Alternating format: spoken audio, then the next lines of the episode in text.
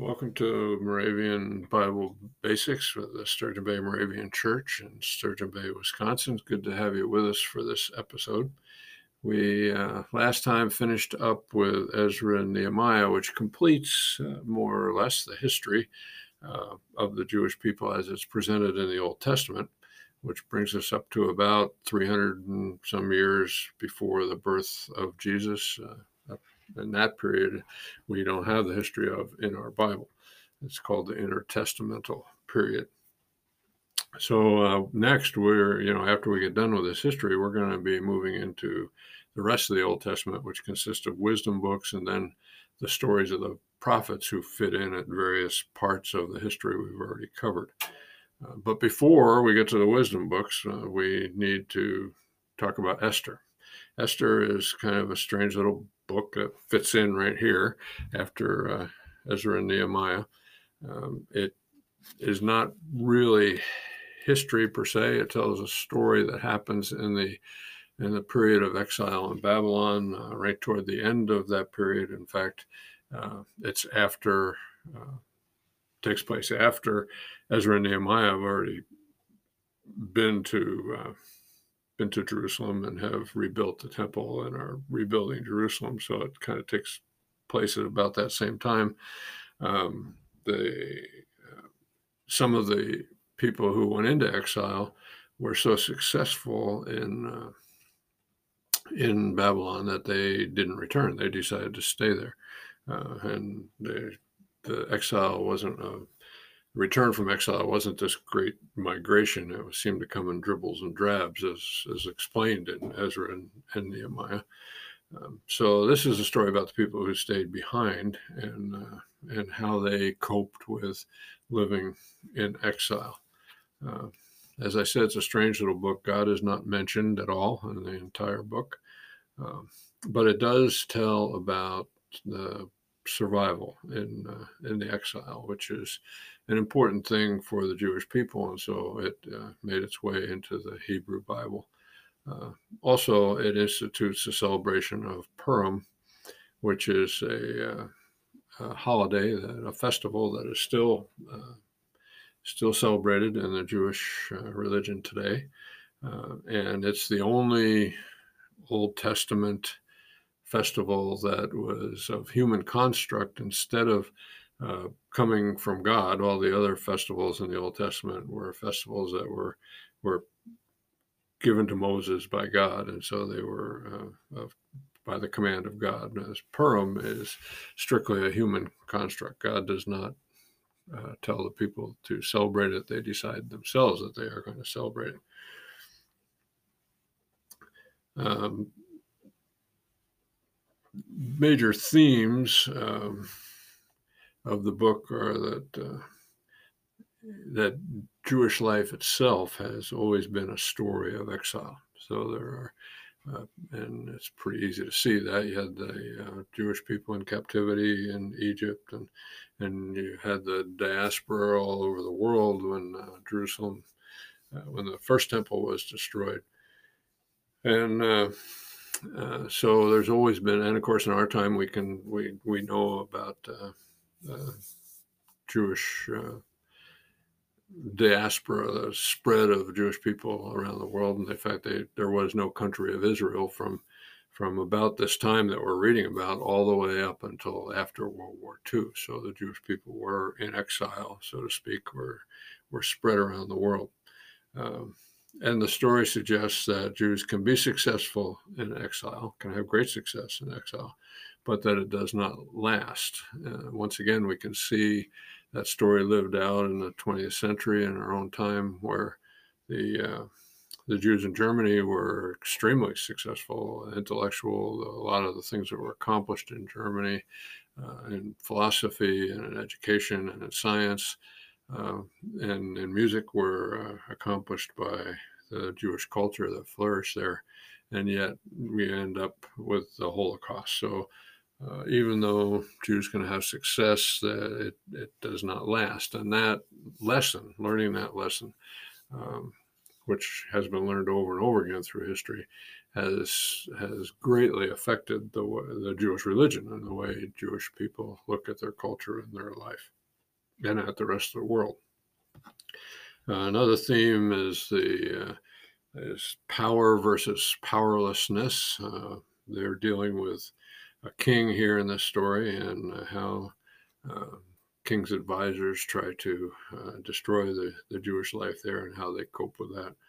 Um, it also talks about keeping identity and faith, uh, something that Jewish people, as they've been spread around the world, have had to deal with uh, ever since this time, is how to maintain separateness while still being part of whatever nature they are in.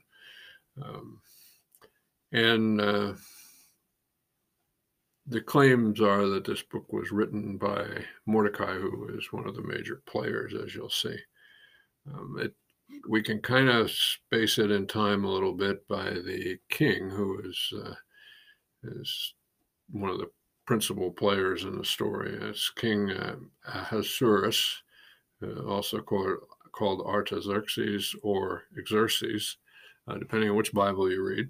And uh, as the story goes, he, he was a son of Darius, and Darius was the one who sent, uh, who freed the Jewish people up. Uh, or, or, actually, that was Cyrus, but Darius succeeded Cyrus, and and Darius was one who sent them back to rebuild the temple. Wanted them to rebuild the temple. So uh, that's where it, it, kind of how we can kind of fit it in time. So the story is that uh, that Xerxes had tended to have large celebrations and large feasts, celebrations of his power, and it was a way for him to uh, broadcast, if you will, his, and display his power. And at one of these great feasts, uh, Queen Vashti, who was one of many, uh, many women in his harem, but she was the principal. Uh, she was the queen, Queen Vashti, uh, was asked by Xerxes to show up uh, in the nude at this feast as part of this whole bacchanal. And she refused. Uh, for whatever reason. It's not real well explained, perhaps out of pride, perhaps out of uh, humility, perhaps out of fear, who knows. But anyway, she refused. And so she was deposed as the queen, and they needed to come up with a new queen, a replacement.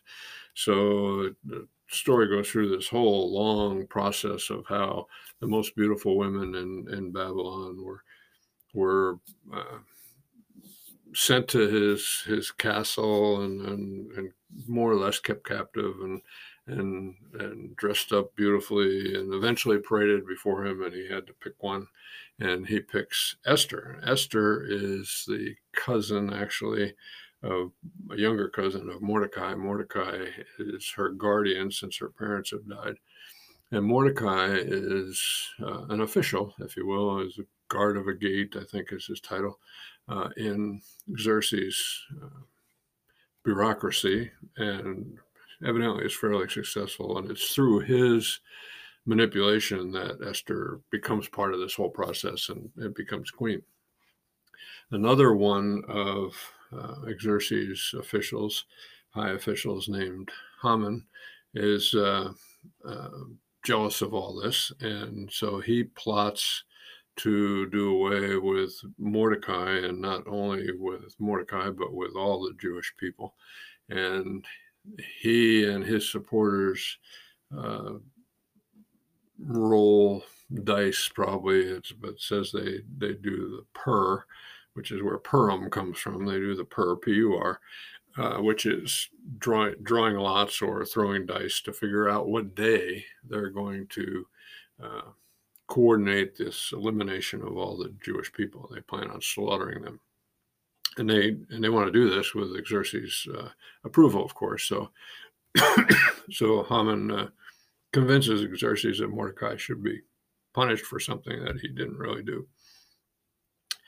Esther intervenes and convinces the, the king that uh, indeed the charges were false and that Haman was the one who uh, who actually has been a traitor. and is trying to advance his own agenda. And so the king orders Haman uh, hanged, which he is, and then Mordecai is promoted. Uh, and then there's part of the story that often doesn't get told is that after that, the, the Jews, because they have now gained this position of power and influence, take revenge and kill quite a few of the followers of uh, Haman or Haman. And after all this is done and they've been saved from from annihilation, they it is uh, they institute this celebration of Purim and they celebrate. They have a big feast. They celebrate and they say that it should be celebrated every year uh, from then on, which it has been. Uh, so there are some conclusions. It's in this little book. It's not just a book for the Jewish people, although it's very important to them. Uh, because it tells this whole story of exile, which is really the story of Judaism. Uh, but one of the things that Christians can learn from this is that the world is a fragile place. Uh, power and, and influence uh, and life itself, in fact, is very fragile. We, we certainly see that uh, today in this age of COVID, uh, that there are a lot of threats out there that we have no control over and uh, and so uh, we need to learn as best we can to live in this threatening, frightful place that uh, the Jewish people would call exile. Um, and, and so, in some sense, we all live in exile. There are always threats to our to not just ourselves as individuals, but to our culture and to our society. And that um, also there are these cycles of exile and redemption. So um, exile won't last forever, but uh, neither will the redemption. So there will there will be be kind of an up and down, in in and out of of exile and, and uh, periods of redemption in between. Um, the book of Daniel, uh, which we'll get to later when we do the prophets, uh, tells also is it's the other book that is set during this exile in Babylon. It's actually takes place a little earlier than than this story, uh, but the book of Daniel talks about exile and, and, diaspora as a short term. Uh, lamentable time, if you will, in, in history, and not something that is to be lived with forever. Um, Daniel, like Mordecai, is very successful in Babylon, but uh, but he doesn't see exile as a permanent way of life. The book doesn't present it that way. It's a it's a uh, short term thing that will be overcome. Uh, Esther, on the other hand, talks about exile or diaspora as this ever present reality that has to be handled the best way possible.